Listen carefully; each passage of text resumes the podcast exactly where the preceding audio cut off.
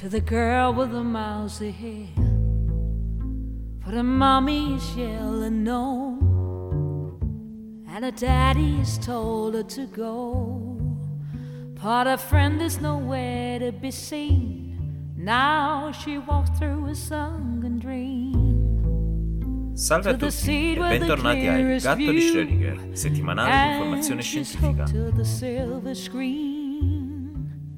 Cominciamo subito con le notizie di questa settimana. La prima ci arriva da Marte e più che una notizia è una non notizia, ovvero sono ormai quattro mesi che stiamo cercando di contattare la sonda Opportunity.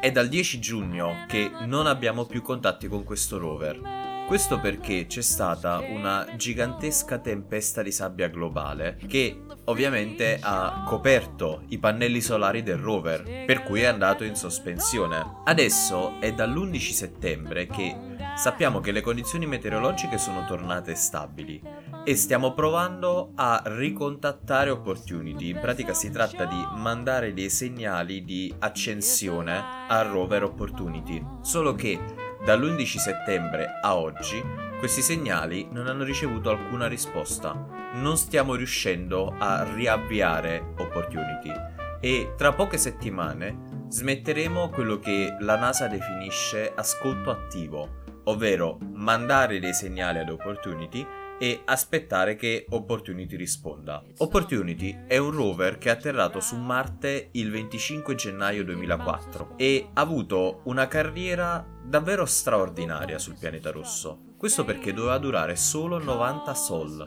ovvero 90 giorni marziani. Ma fatevi due conti. Sono passati in realtà 14 anni terrestri, corrispondenti a 5247 sol. Questa missione è durata più di 50 volte oltre la durata prevista. Si tratta quindi di un risultato straordinario. La sonda Opportunity ha scoperto il primo meteorite caduto su un altro pianeta e ha analizzato per due anni il cratere Victoria, ma anche il cratere Endeavour ed è sopravvissuta a tutto. Nel 2007 c'è stata un'altra gigantesca tempesta globale e l'Opportunity è sopravvissuta a questa tempesta. Grazie sempre a questa sonda, adesso sappiamo che molto probabilmente in passato c'era acqua su Marte. Ora quindi, anche se Opportunity non dovesse più mandarci segnali, il riposo che si sta concedendo è meritatissimo. Il fatto che non riusciamo più a riavviare la sonda Opportunity può essere dovuto sia a della sabbia che si è depositata sui pannelli e ancora non si è staccata, per cui i pannelli solari ancora non riescono a ricaricare le batterie. Oppure un altro motivo, ad esempio, è il freddo. Durante la tempesta è probabile che le temperature sono scese troppo. Questo significa che hanno creato problemi all'elettronica della sonda. Il motivo per cui stiamo smettendo di ascoltare attivamente la sonda, ovvero di mandare segnali verso la sonda, è perché tra pochissimo ne atterrerà una nuova. Si chiama Insight. Questa nuova missione doveva partire nel 2016, ma a causa di alcuni problemi alle strumentazioni è stata rinviata al 5 maggio 2018 e atterrerà su Marte il 26 novembre 2018. Tra meno di un mese, la NASA ha bisogno di tutte le sue strumentazioni e di tutti i suoi satelliti a disposizione per monitorare e controllare l'atterraggio di InSight. Questa missione è molto importante per ciò che ci dirà. Infatti InSight ha alcuni strumenti sismologici che consentono di studiare la composizione interna di Marte. Capire meglio la composizione interna di Marte ci darà anche delle informazioni su come si sono formati gli altri pianeti del Sistema Solare. Per cui è anche legittimo da questo punto di vista smettere di ascoltare Opportunity che è andata molto molto oltre ciò che ci eravamo pianificati di fare con questa sonda. Per cui adesso l'ascolto sarà solo passivo, se Opportunity si riavvierà da sola, allora continuerà a mandarci nuovi dati, altrimenti buon riposo Opportunity.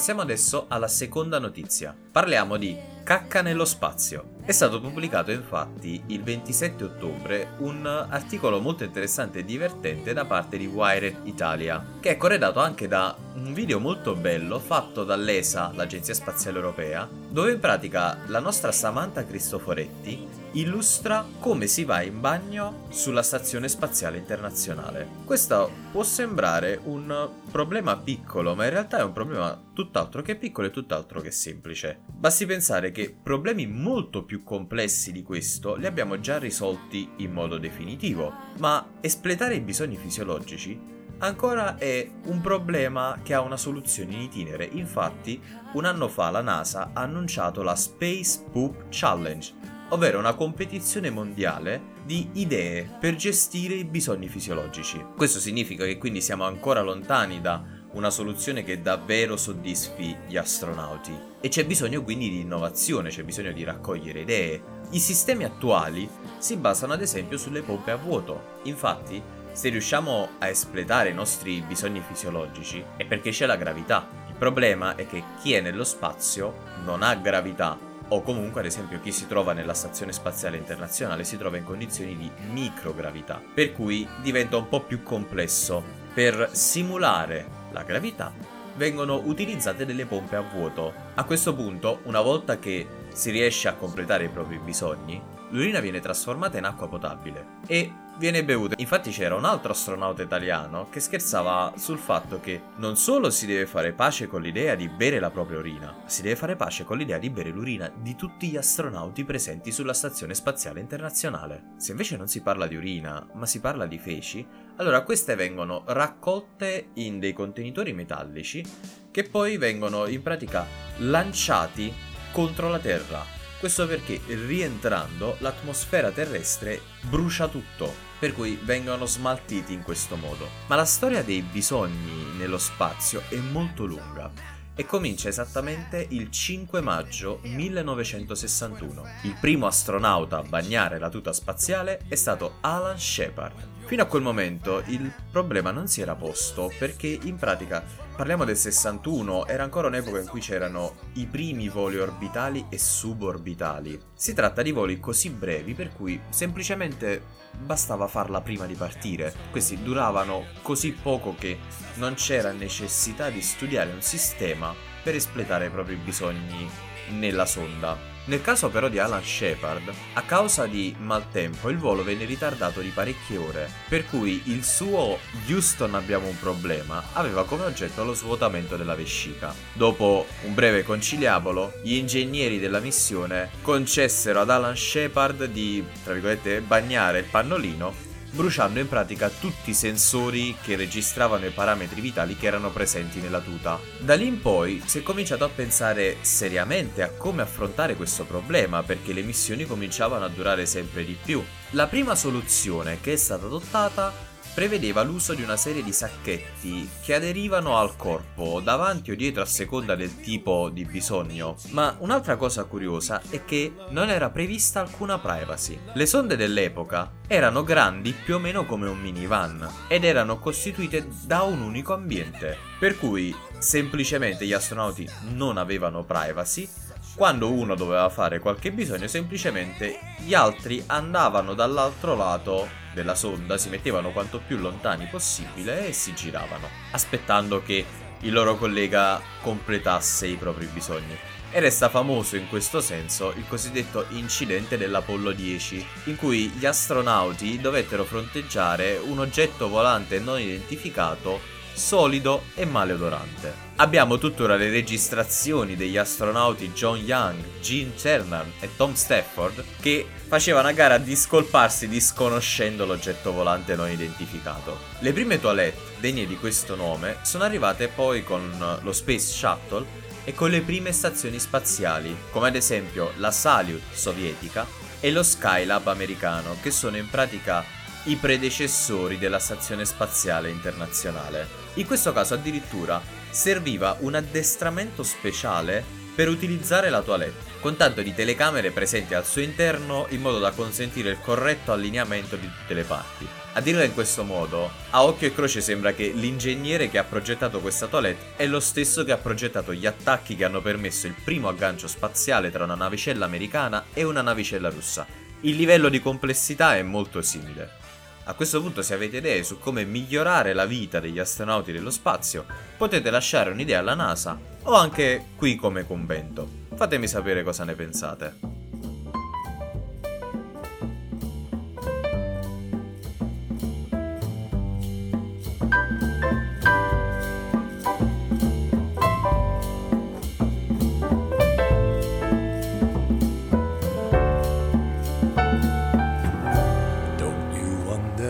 time.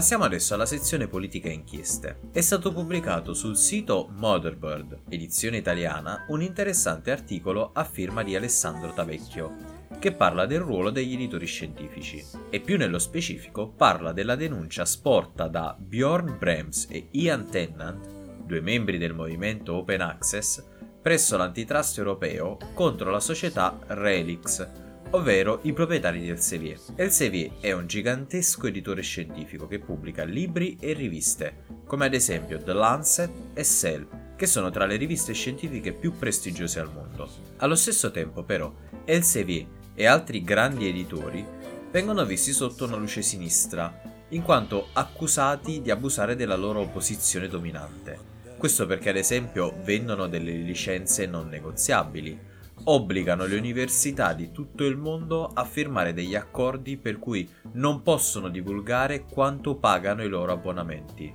Per di più, gli editori scientifici, rispetto all'epoca pre-internet, hanno un ruolo, tra virgolette, marginale, ovvero la comunità scientifica, almeno a livello teorico, può anche fare a meno degli editori scientifici, perché ne abbiamo i mezzi, ad esempio, le ricerche possono essere caricate su database pubblici e altri scienziati possono, in modo pubblico e trasparente, fare una revisione esattamente come viene fatta anche dagli editori scientifici. A fronte quindi di una riduzione del loro ruolo, c'è stato però un incremento costante dei prezzi che vengono applicati. Infatti gli scienziati, nel collaborare con gli editori scientifici, pagano due volte pagano quando vogliono pubblicare una ricerca, e parliamo di prezzi anche di migliaia di euro, e pagano anche quando vogliono consultare gli articoli pubblicati da altri scienziati. Per cui alla fine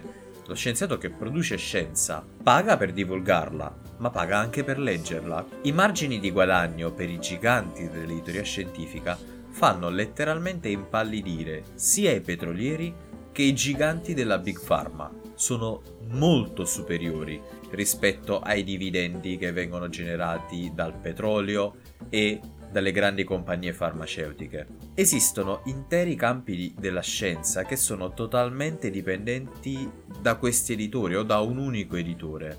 Ad esempio, Elsevier controlla circa il 70% degli articoli di psicologia al mondo. Questo significa che chiunque faccia ricerca nell'ambito della psicologia è obbligato a pagare il Sevier, quasi come se fosse una tangente. Escluso il Sevier, gli altri grandi editori sono Springer Nature, Wiley e Taylor Francis. Tutti insieme questi quattro agglomerati editoriali controllano il 50% di tutta la letteratura scientifica nel campo delle scienze naturali e delle scienze ambientali. Quindi non si può fare a meno di loro. Però come già abbiamo visto più volte nelle ultime settimane, il loro castello sta cominciando a scricchiolare e hanno parecchio timore per alcune iniziative che si è deciso di intraprendere recentemente. Ad esempio, Le riviste open access stanno crescendo sia come diffusione ma anche come prestigio. C'è stato inoltre il piano S, l'iniziativa di diversi fondi di ricerca europei che si sono autoregolati e hanno deciso di non pubblicare più su riviste ad accesso chiuso, come ad esempio Nature. Ci sono per esempio università che si rifiutano di rinnovare i contratti. Ad esempio in Germania le università vogliono obbligare i grandi editori scientifici a fare un unico contratto nazionale, a un prezzo ovviamente più basso. Tutto ciò significa che c'è una presa di coscienza del problema e dall'altro lato i grandi editori scientifici stanno facendo una corsa a giustificare l'alto costo dei loro servizi anche perché se non riescono a dare un servizio che è davvero necessario agli scienziati, prima o poi ci si renderà conto che il loro lavoro è superfluo. Non dimentichiamoci ciò che è successo alle enciclopedie. Sembravano immortali e Wikipedia invece le ha spazzate via come se nulla fosse. Ecco, Elsevier e Soci, se non si reinventano, prima o poi dovranno rassegnarsi a fare la fine delle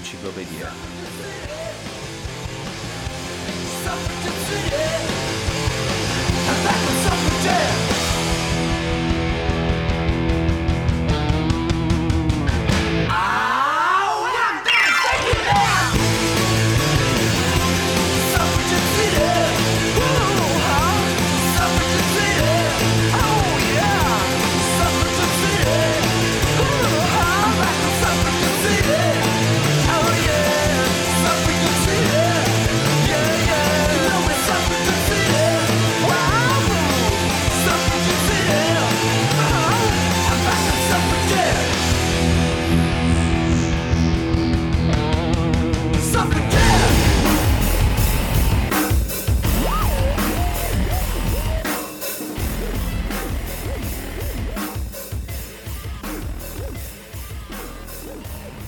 Parliamo infine di Retraction Watch. Si tratta di un blog nato nel 2010, fondato da Ivan Oransky e Adam Marcus, con lo scopo di gettare luce sulla ritrazione, ovvero il ritiro degli articoli scientifici. Lo scopo è molto nobile, infatti, fino a quel momento, quando un articolo scientifico veniva ritirato da una rivista, molto spesso veniva fatto in sordina senza pubblicizzare troppo la cosa, e spesso non veniva nemmeno menzionato il motivo per cui ciò era stato fatto. Il rischio concreto di questo modo di fare è che scienziati, medici, amministratori o anche politici possano prendere una decisione basata su un articolo che poi viene ritirato e nessuno lo sa. È importante anche sapere perché un articolo viene ritirato, perché ci possono essere dei piccoli errori che non ne cambiano la sostanza, ma ci possono essere anche dati falsati. Ad oggi sono 18 anni di onorata carriera da parte di Retraction Watch e ha festeggiato la maggiore età pubblicando un database di 18.000 articoli e in più ha ottenuto una partnership con Science che analizzerà questo database pubblico di 18.000 articoli ritirati. Fino ad ora, tra le prime conclusioni di Science, c'è che il numero totale delle ritrazioni è cresciuto negli anni, ma allo stesso tempo è cresciuto in modo enorme anche il numero di articoli pubblicati, per cui, soprattutto negli ultimi anni, il rapporto tra le ritrazioni e il numero totale degli articoli è rimasto più o meno costante, ovvero 4 articoli ritirati ogni 10.000 articoli pubblicati.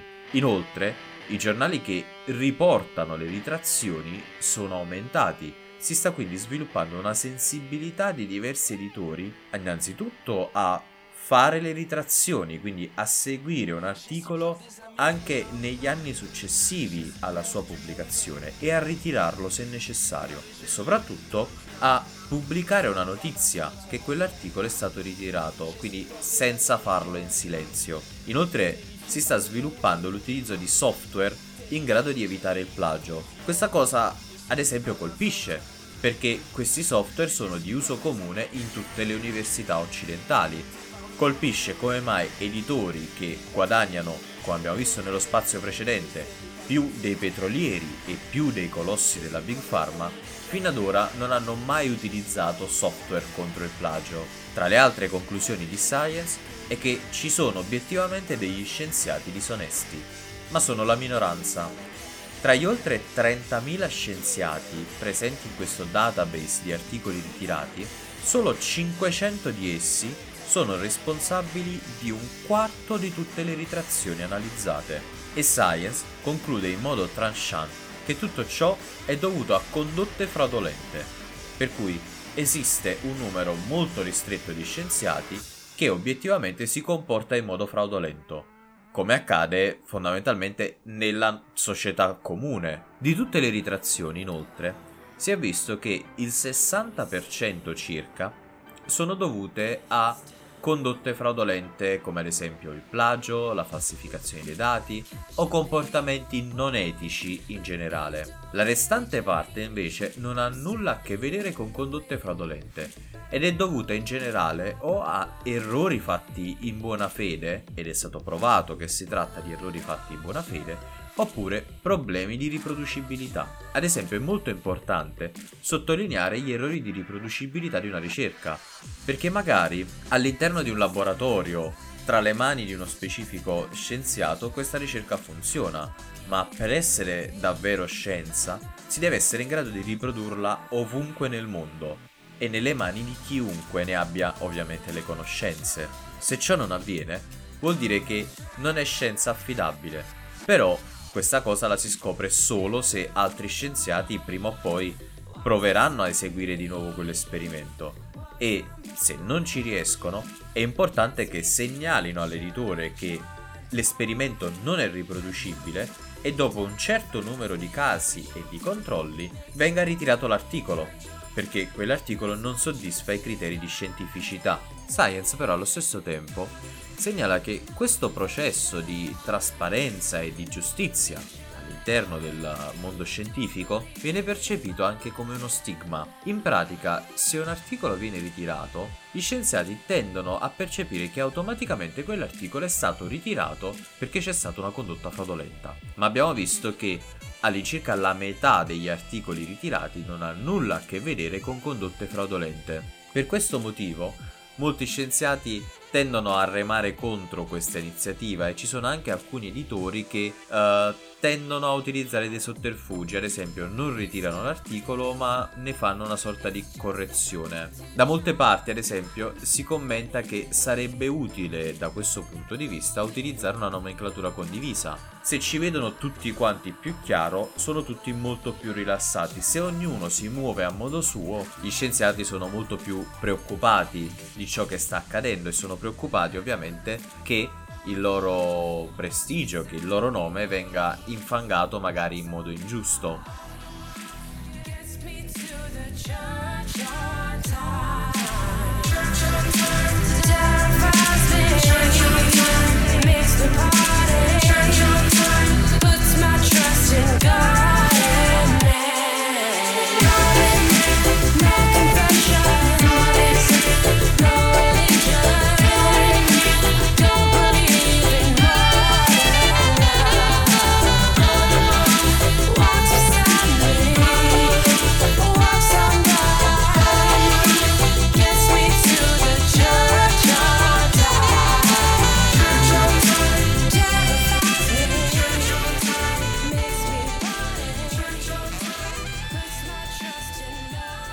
Questo abbiamo finito per questa settimana. Ci sentiamo la settimana prossima a Il gatto di Schrödinger, settimanale di informazione scientifica.